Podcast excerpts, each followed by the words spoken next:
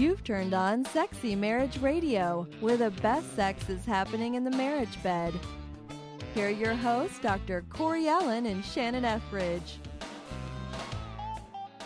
So, Shannon, in the interest of uh, putting you completely on the spot right at the beginning of the show, Wait a minute. what can I? This Can is I? not what I signed up for. Are you sure? Uh, go ahead. I trust. I trust you, Corey. I trust you. I like that way to set up the stage for where we're going to be heading into today's show. Um, so, in your family, uh, with kids in the house, you know, with marriage with Greg, would, did you guys have assigned seating at dinner? Um, uh, the, the your own seats, like in the living room, side of the bed, those kinds of things. Sides of the bed, yes. Okay. Assigned seating. I, I can't say that we ever did.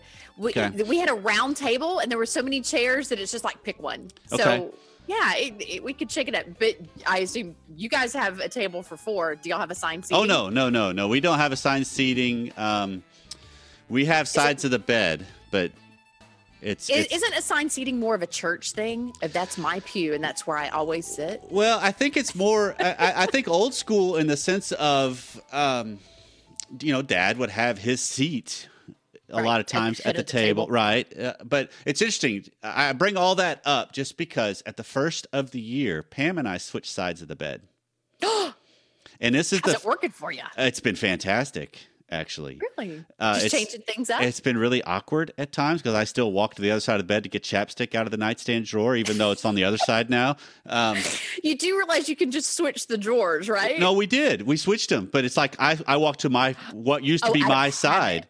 Right. And I'm like, oh, wait, that's not my side. And I have to go the other side again.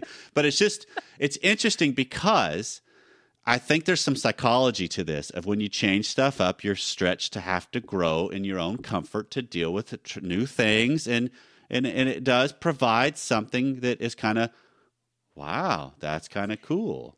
And I so, think that as humans, we crave change and novelty So- and tension and stress a as, little bit. as of this recording, we are actually Pam and I are, um, tonight are going to do a quick video for the Sexy Marriage Radio Academy club mem- members on that topic, and we're going to post it to them on just hey. Try it out and see. So, if you want to see the video of us talking about this, actually, you got to join the academy, which it's worth joining anyway, because there's going to get a you Way get a, a great a lot of great information that does help spice things up, challenge things, go deeper than we could possibly go on this show. And we're also mm-hmm. offering right now, if you want to join the Sexy Marriage Radio Academy, you can do so with a 30 day free trial. You can try it out and see what see how it goes. Yeah, isn't that cool? Deal. So yeah, I think it's brilliant. so here's what we're doing. We're talking about trust, and this comes from an mm-hmm. email, and this email came in at feedback at sexymarriageradio.com. And It did indeed. in the effort of our shows this year trying to be more engaged and straight from our listeners this is a great one that came in and i'm going to kind of let you take the lead Yeah, I really appreciated Kelly trusting us with her thoughts. First, Corey, she has a lot of kudos for your book, Naked Marriage. So, this is kind of what spurred her thinking in this direction. She says the part that really stood out to her about your book was how trust equals lust for many women. right She says it was something I had never really considered, but it was an aha moment for me. My husband has always been faithful to me, so I never considered trust an issue. She says, but when I really thought about it, I realized that I couldn't trust him with my feelings. She says, I often feel like my thoughts or opinions are not good enough or smart enough or correct. okay I find myself trying to justify my actions or beliefs, and I don't feel like he values my opinion. Ultimately, he is always right. I feel like there are many ways to view the world, and even if we disagree, my opinions are still valid and important. Not everything is all, or everything is not always black and white.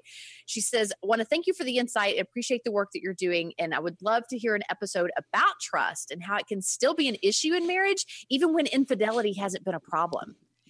And as soon as I read mm-hmm. it, I thought that's brilliant because she's so right. There doesn't have to be betrayal or Right. an affair or whatever to wrestle with with trusting your spouse. And I, I love that she honed in on the fact that it's trusting her spouse with her feelings that Yeah. she struggles with. yeah and yeah, that's so trust equals lust is something that you cover in Naked Marriage.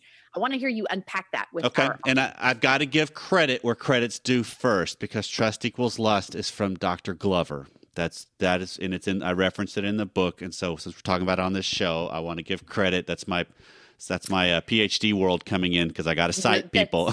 well, that's your integrity too. I, I want to honor the I want to honor the people that that create the things that are really thought provoking and changing of of Mm-hmm. things. So, but yeah, I, it's a great concept because it helps us start getting into this whole concept of how do we decide how do we define these different things because I think to unpack this best we got to pull back just a little bit and and the way I view women tell me if I'm wrong because since you are one of said creatures Last time I checked. um, I'm not sure where to go with that. Um, the way I view women is at their core, women are security seeking creatures. Yes? Yes. Okay. Yes. And we're not talking about just, you know, like financial No, security no, not at all. Like like being comfortable or whatever. We're talking about he will take a bullet for me. Right. He has got my back. Yep. He's not going anywhere. He honors my heart. Okay. Yeah.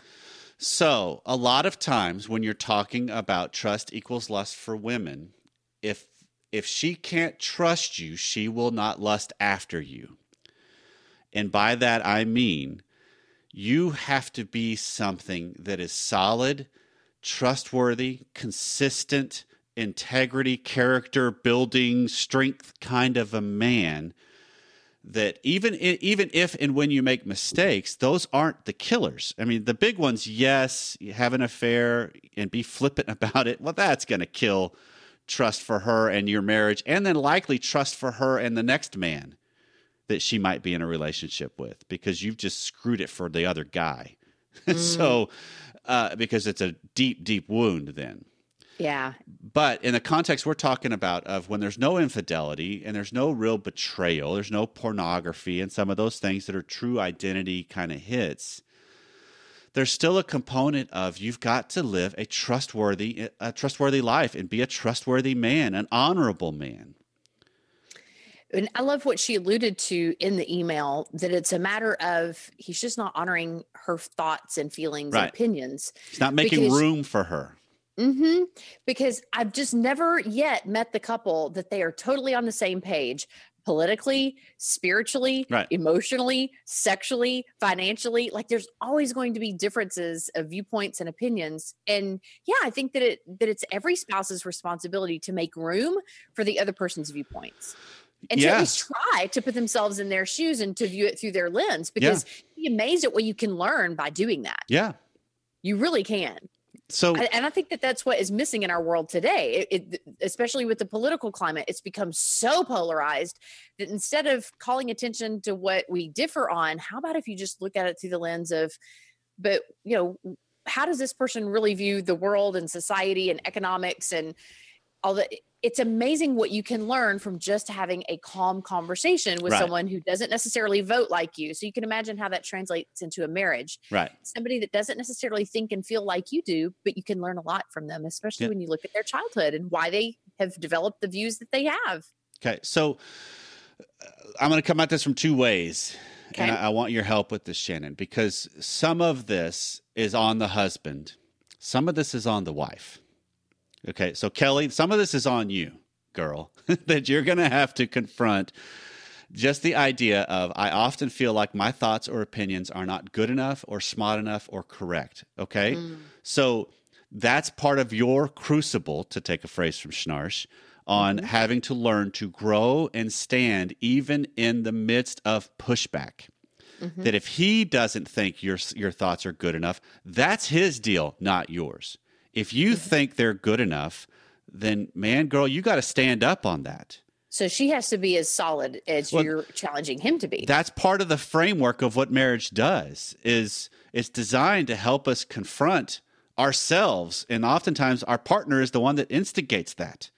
Mm-hmm. And so if i'm the one that's i'm struggling with you know i don't know if i want to say that because what if pam you know gets offended or hurt or or pushes back or doesn't want to do that? Well okay i can take into account her feelings and her thoughts but if i'm not if i got no malice and intent in that regard then why am I holding back and holding myself, holding her hostage because I'm holding her back because she can't handle it, you know? And it's just, we can get so manipulative and crazy thinking in our mind mm. that we don't realize, Okay, so Kelly, your job is to start to confront are your thoughts and opinions good enough? Because I guarantee there's components of that that there's true. It's yes, they are. Sure. And it makes me wonder who in her childhood made her feel as if her opinions didn't Right. count. I mean, I, I can I can quote several fathers who have made their kids feel as if you know children shouldn't have opinions until they turn 18 type of a thing and Right. it's like you know what we formulate opinions much earlier in Right. life than 18 years old Right? so I do think that there's kind of a cultural conditioning sometimes in certain households that my thoughts don't matter. Yep.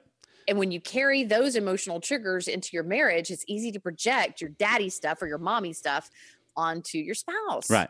And so here's the opportunity to take care of some of that retroactively in real time in the way mm-hmm. I think of it. That you mm-hmm. get a chance to confront that and say, you know what, honey, you might be dismissive of me right now, but I'm not going to be dismissed. And that that could be a very solid statement. And then he kind of can be taken aback of like, okay, hold on. What do you, you know, because a lot of what it boils down to is we can have these woundedness and we can have these fears and we can have these different uh, insecurities that go on in our life. And we see when we get into these moments of disagreement as threats that it's a threat of my identity. It's a threat of who I am. It's a threat of my state in this relationship. It's the threat, whatever it is. And so it's how do I start to recognize, you know what? This isn't a threat to me. Hmm. Because that's how I start to change my dynamic of confronting this stuff better, Right. of, of dealing with, you know what? I do feel valued in this relationship, if for nothing else, because of the value I place on myself and what I offer in this relationship. And that's the whole de- design of marriage working the way it's intended to. Mm-hmm. And what also comes to my mind is the same way that we have to look at our families of origin of when do I remember feeling this way before? And is it really about the old stuff, not just what's happening in the moment with my spouse? But what kind of dynamics are you creating in your current family? Like, are you able to give your kids permission to have their own thoughts and opinions? And Yeah. I think that that's a really safe way to start getting comfortable with the fact that we don't all think the same way in this family, and Right. that's okay. So that then when it happens between the husband and the wife, it's really just par for the course. That's how it works in the entire household. Yeah. And so Yeah. this this comes down to Kelly, I would say, have you had this conversation with your husband about how you interpret some of his responses and reactions that you feel like it's he's trying to keep things black and white when it's not always black and white. And lots of times that could be in the same vein as the conversations we've encouraged our listeners uh, on the show to have of if you if you're bringing up tense conversations, do it not in the heat of battle. You know, when you, whenever some some you know there's a reaction that's not really positive or helpful, it's not the best time to bring it up because he's probably already defensive or he's quickly going to be there. You're probably already defensive or quickly going to be there. So it's just this whole, you know what? There's something I've been wanting to talk about. Mm-hmm. There's something that's been going on that I want to just share and, and point mm. out. Yeah. Can I talk about the calculator test? This is something that I do at every Women at the Well workshop. Okay. And I often do it individually with clients as well. For example, there was a woman recently that she had been in a relationship for a few months, but she was incredibly um, overwhelmed by an argument, one argument that they had had, and she just was not able to let it go. And they'd had a great relationship otherwise. And so I asked her, you know, what did that one argument represent for you? and uh, she just wasn't used to a lot of conflict in her family in her family of origin. So the fact that there was conflict that got heated, that was something that she just was not accustomed to. Right. And so I asked her, I said, you know, over the course of the six months that this relationship has been going on, what percentage or you know how many hours were spent in gridlock in in a heated battle about this topic that y'all were in and, and I, I don't even know that i could recall what the topic was it was Right. really more about the, the the relational dynamic that it created and so i had her do the math that i think that it was a total of maybe like a two day span of time out of six months. So I had her actually take out a calculator and input how many hours total they had actually been in a relationship divided by the number of hours that were embroiled in this, or maybe it's that you take the number of hours that you were embroiled in the battle and you divide it by the total of hours that you've invested in the relationship so far. And it came up to be like 0.015. Right. Right. It's like, are you really going to judge the quality of the relationship based on 0.015? Right. So I guess my challenge to Kelly is do a calculator test. How many years have you guys been married? And if you were to estimate how much total time you have felt this way based on things that he has said or done, is, is it really a, a, prominent enough dynamic that it's a hill you're willing to tie, to die on, Mhm. or can you just chalk it up to the fact that yeah, you, you don't always view this, you know, certain things the same way, but don't throw out the baby with the bathwater is what I always tell people. That every relationship is going to have differences of opinion and moments of tension. Mhm. There's no way around it. If Okay. there if there was a relationship that was absolutely void of tension, it would be boring. It would be totally boring. It'd be the Truman Show. isn't that isn't that the excitement of like makeup sex and and the power that bonds two people together when they move beyond their differences of opinion and realize that our Yeah. relationship is more important than this difference of opinion about this topic Okay, so I cannot believe we've gone half this show without doing this. How do you define the word trust? Well i was going to ask how you define the word lust Well, That's I'm, I'm second. ready to go to the lust part That's secondary. part. Yep, because this is foundational. How do you define the word trust, though? Mm.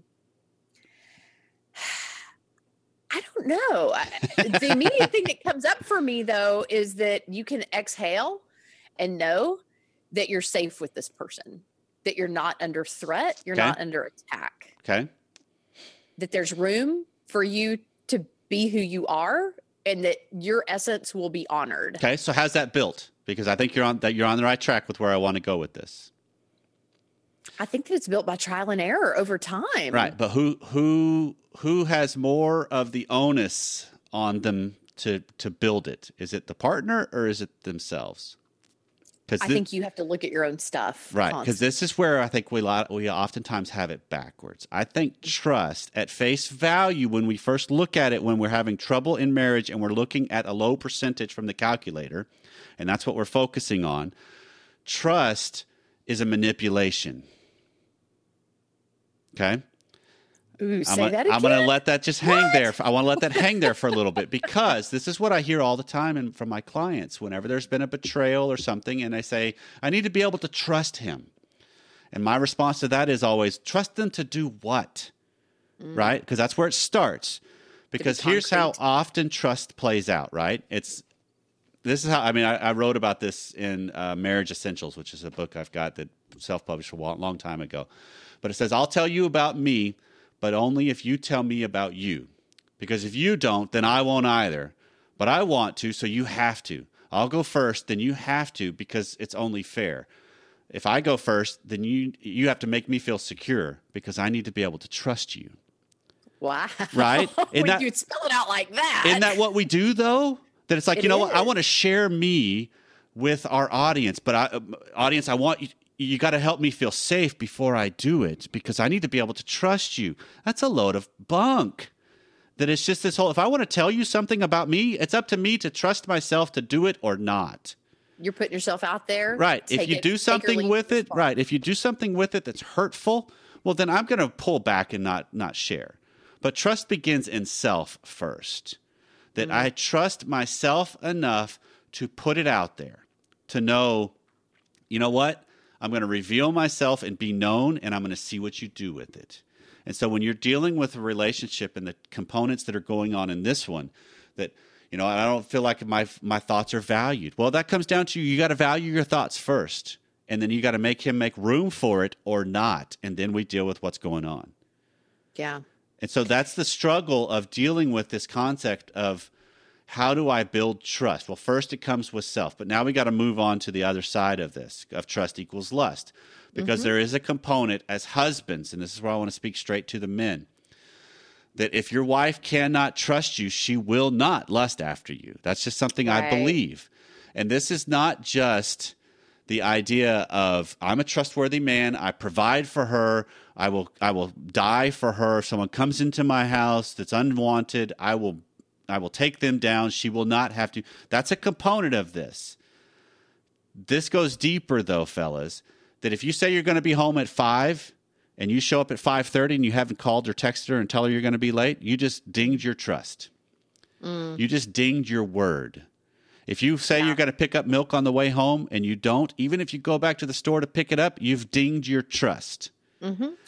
And if you tell her that she's the most beautiful woman on the planet and she's the only girl for you, but your eyes are following the waitress as she walks away from the table, you just dented your trust. Not yeah. just dinked it, you dented it. Right. And so this is that idea of if I'm looking this at this in a relational context of I want to have 100% of my energy going towards my wife.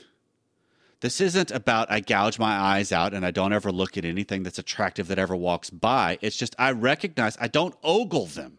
I don't I don't sit there and and gaze up and down and then what? What are you talking? You know, it's it's the idea of I I see her and then I'm back to my wife or I'm back to other situ. You know, I'm just realizing I don't need to be there. You know, mm-hmm. and and it's the idea of I want to create something that has integrity and character and stability because that's what allows a wife to rest into you, to melt into you, to to just lean into you because she'll now feel secure with you.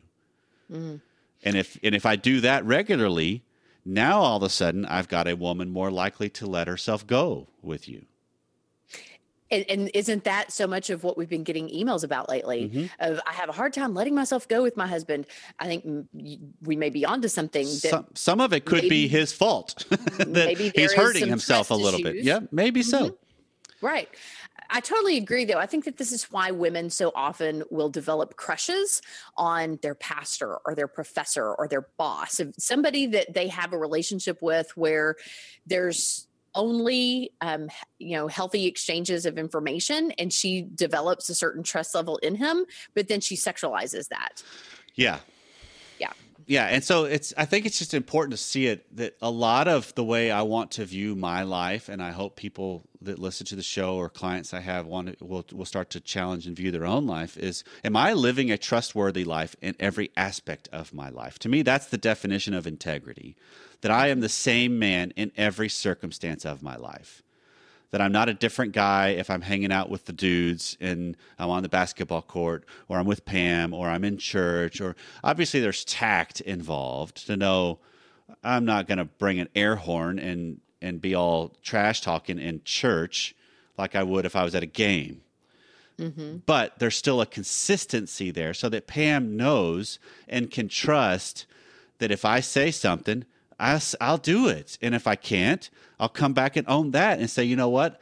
I committed to that and I can't. I've got to change it for this. And it's a little ding, but it's less of a ding than just not but you're still it. showing integrity. Right. Uh, just that because it's not perfection. Yeah, it's not about perfection that I can't be human and make a mistake. It's about I own my imperfections and I don't hold other people accountable for them. it's on me. Yeah. And I think yeah. that's what sets up a scenario of if both people, because I think it's important that wives don't get off scot free in this either. I mean, usually it's less to have to get a husband to lust after a wife. I mean, flash a breast, and typically you've got some lust that can happen. um, but it's still, can I trust you as as a wife? Can I trust my wife to be a woman that when she says something, she follows through with it. When she yep. she honors the relationship, she doesn't badmouth me to her girlfriends, to everybody. Maybe a select few, and I can trust that that it's the right. you know because I know she needs an area to be able to talk about some of the struggles she's got that don't really have to do with me, but have to do with me. So it's it's both sides of this that if we're going to yeah, build I, something of depth, she's held accountable too. It's not just him. Right. And that's what I was going to say is we need to kind of turn the tables and and look at it from the other perspective too is a woman has to earn trust and maintain that as well whether that's um, i will do what i said i'm going to do for you or um, i will make sure that the kids are at school on time consistently or uh, i will not overspend our budget you know, little right. things like that can certainly impact a man's trust and i would think that that also changes the sexual dynamic somewhat. If he doesn't feel as if she's a woman of her word, that's Yeah. got to impact his ability Yeah. to really feel comfortable that the woman he's with can totally be trusted. Right, because it, it Yeah. is a component of we're trying to create relationships that are built on character, that are that are built on being known, and then knowing each other. That's the secondary component of this. But too often we think it, and it is easier if well if you'll if you'll go first, then it's a whole lot easier for me, right? If you if you if you jump into the deep end first, then I know oh, okay, it's it's safe for me. Well, but I really want to jump in the deep end, but I got to have you do it first. You know, that's the whole stuff that we do. Of mm. I want you to take the lead in this. I want you. Well, maybe there's components of I need to do that, but most of the time, no. If it's something I want to do, how do I trust myself, confront myself, Mm-hmm. and and lead that in myself, and then I get influence back, and I realize, okay, hold on, maybe I went too fast too soon. Maybe I've introduced something that we're not ready for yet. Okay, and and it's just kind of recognizing that's the playing field of what marriage is supposed to do. That's what makes marriage a crucible, Yeah, like Schnarch would say. yeah. Yeah. I also wonder too, Corey, is there an element of projection when you start mistrusting your spouse? Is it really that you aren't solid yourself? Is it really that you feel some inner conviction about your own thoughts or actions or words or attitudes or behaviors or whatever? Because I do think that it's so much easier to point a finger. And that saying goes, you know, when you're pointing a finger at somebody else, look at how many you're pointing back at you. Right. Working on your own trustworthiness could be a great place to start in developing more trust in your spouse. Absolutely. And that comes back to that question of, you know, would you want to be married to you? you know, eh, that- or the question that we still need to explore on another show what's it like to have sex with me yeah Yeah. i'm sure that trust plays a huge part in that well, I had well. I had that play out on that the the initial question of would you want to be married to you in my office last night with a couple that's in major turmoil, and they both said no. And I said, but then why is it that you allow your spouse to you, you want them to just swallow it when you're sitting there saying you wouldn't even want to be married to you? That makes They no sense to no. me. how intriguing Right. Well, because they're both acting just emotionally reactive. I mean, they're Mm-hmm. both just flying off the handle. And I, so at least I give them props for being honest and saying no. Right. And I'm like, okay, then why do you want your spouse to swallow that? right Right. So it's just seeing it as holding up a full-length spiritual mirror reveals a lot Yep. to people when they when they'll look at it through an honest lens yeah. And so how am i being in this situation I think that if, if we can help people see, and this is what our show does, Shannon, if we can help people see that there's more going on than the simplicity of, well, there's been no betrayal, there's been no this, there's been no that. We still ding each other because we're we're fallen humans. You know, we we're still bump up against each other just living in the same house so we have opportunities for grace. We have opportunities for compassion. We have opportunities for deeper and more profound love because we can have moments of meaning that we couldn't have otherwise, right? But I mm-hmm. think we also have to see that if you believe with a biblical worldview like you and I have, that there's a component of this is just going to be part of the life in the fallen world. You know, Adam, the, the fall, I believe, happened because Adam didn't speak up. He was entrusted to use his strength to protect Eve, and while she's being deceived, scripture infers he was standing right there with her, and he mm-hmm. didn't say anything. and he blamed her Right, and then he and then he said "Who- she did it, and he sh and mm-hmm. she says, "Well, the, I was tricked," and so we we pass the buck all the time. It's human nature. I mm-hmm. would have loved to have known what would have happened if when God came looking for Adam and he said, "What happened?" and he said, "You know what? That's on me. My bad, God. I got that one. That's me." if he would have owned it, he said, "You know, you get you you charged me with something, and I screwed the pooch on that one, dude." And you know, screwed the pooch that's the that's the That's Hebrew. one. That's the Hebrew Oh, from that that. the Yeah, Hebrew? But and then God wouldn't have had to ask that famous question Who told you you were naked? Exactly. uh, what would have happened to history then? But it's still just seeing that if I will look at life as my relationship, particularly my marriage, but my relationship are designed to reveal myself to myself. Yes. That's my playing field for going so much deeper and stronger in my relationships. Reveal your strengths, your weaknesses, your insecurities, your anxieties, your past baggage, your future hopes, your dreams, all of it. All of it. Yep. Well, that's a great Marriage email. beautiful thing. yeah, that's a It great is. email Yeah, because Kelly, thank you. yes, because that's a whole lot deeper than just like you're tapping into of the well. There's no infidelity, so of course there's trust, and it's like, well, yeah, there is in that area. But there's other areas of like, I still don't know if I trust you enough to reveal this part of me. I still don't know. And that's where I say I have that in my relationships too, of just like, I don't know if I'm to the point of where I want to reveal this yet. But it's real easy and convenient to blame the other person because I can't trust them. Well, no, it's, it's not that. It's I, I don't trust myself to share that yet. Yep, excellent points. And hey, Corey, I have to say that if people re- recognize that they need to work on their own trust issues, I got three recommendations for them. Number one, men can jump into your husband mastermind groups because I'm sure that that's an element. Yep. Uh, Women at the Well workshop coming up April 23rd through the 26th here in Lansing, or they can jump into the Sexy Marriage Radio Academy where I love the trust level going up and up in that community. Or if you really want to get face to face with some people that you can develop trust relationships with, come to the getaway. Yes. Well, thanks for taking some time out of your day to spend it with us. We'll see you next time. We love you for listening.